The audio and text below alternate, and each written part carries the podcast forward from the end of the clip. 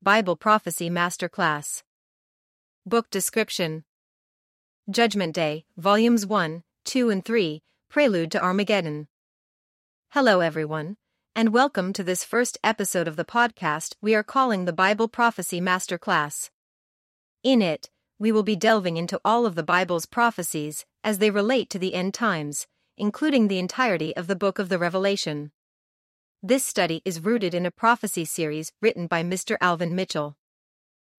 You can call me Aria, will be your affable host. Realizing that talks and teachings about Bible prophecy in general and the book of the Revelation have been done ad nauseam, our approach is a vast departure from what might be considered the norm. Mention John's Revelation, and people will invariably jump to the Beast, always referred to as the Antichrist, his mark, and the 7 years of tribulation.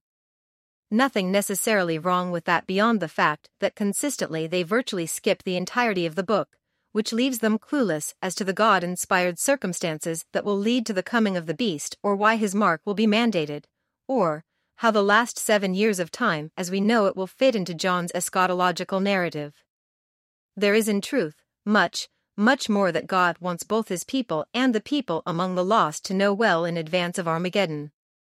Thus, knowing as we do that when God commissioned his prophets to pen his prophetic messages, he did so with the understanding that oftentimes only men living at specific times would comprehend them, per Daniel 12:4, 8-9, and 1 Peter 1 verses 10-12. We begin this eschatological journey with our primary goal being to establish as objectively as we possibly can the specific takeaway and a chronology of last days events God has entombed in his prophetic messages, earmarked for men living in these all-inspiring days of these end times. In so many words, our main objective is to demystify God's plan for the end times, central to which is the book of the Revelation, by pulling together all of the Bible's end times prophecies on eschatology, thereby setting in order a most probable scenario in terms of how and why things will proceed as they will to the second coming of Christ in his physical appearance at the Battle of Armageddon.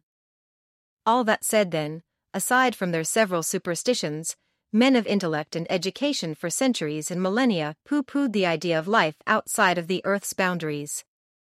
The Bible, on the other hand, has always held that God is real, and so are many other extraterrestrial life forms. In virtual confirmation of the Bible's long-standing teaching to the contrary, the past 100-plus years has seen a dramatic shift in mankind's thinking relative to extraterrestrial beings and their attitude toward the Earth and our solar system.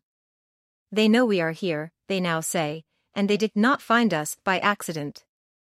Having been watching us, they warn, there will be an encounter, and that visitation will likely not be cordial.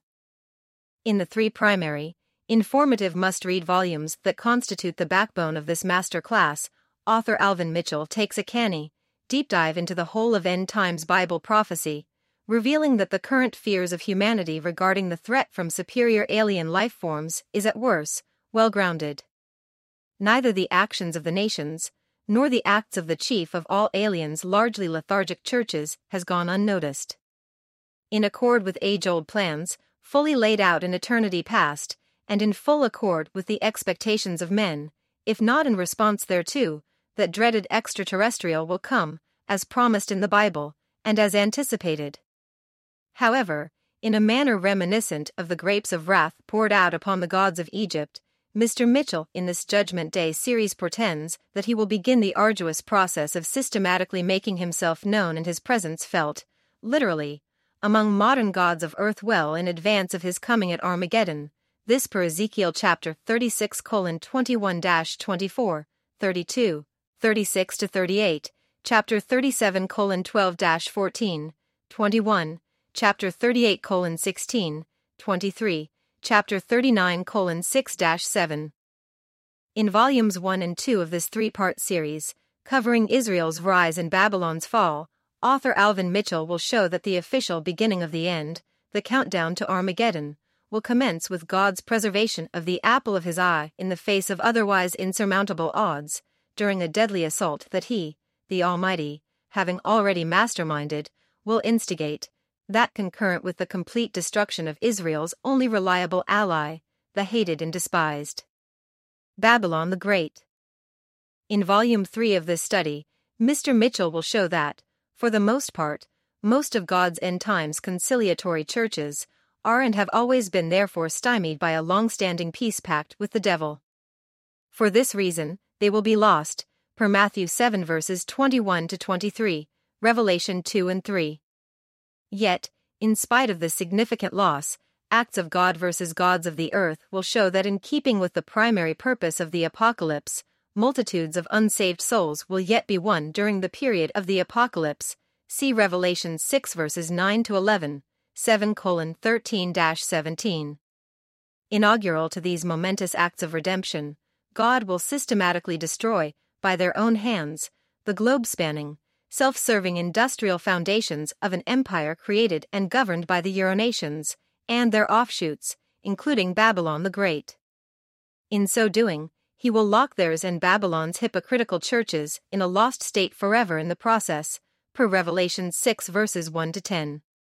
To preclude any possibility that any of them might ever rise again, this devastation of the nations will be followed hard by a systematic decimation of the natural temporal foundations of that empire in Revelation chapters 8-9, 11, 13. Continuing en route to his coming at Armageddon, the dreaded alien of all aliens will unlock the darkest recesses of a hell he created, unleashing a terror from that diabolic prison that will drive men to such despair that even suicide will offer no relief, as death will run away from them, at the very sight of their encroachment, Revelation 9 verses 1-13.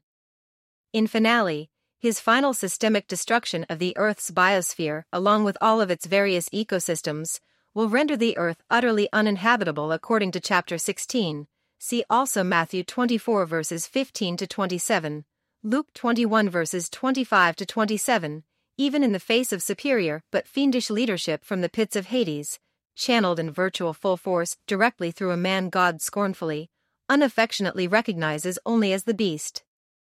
Truly then, one might well argue that as we look back to the Halloween revelry recently celebrated and the next fast approaching, this in-depth study will show that the minds of men has never imagined a horror story more pungent than the plans God has in store for bringing his world to an end.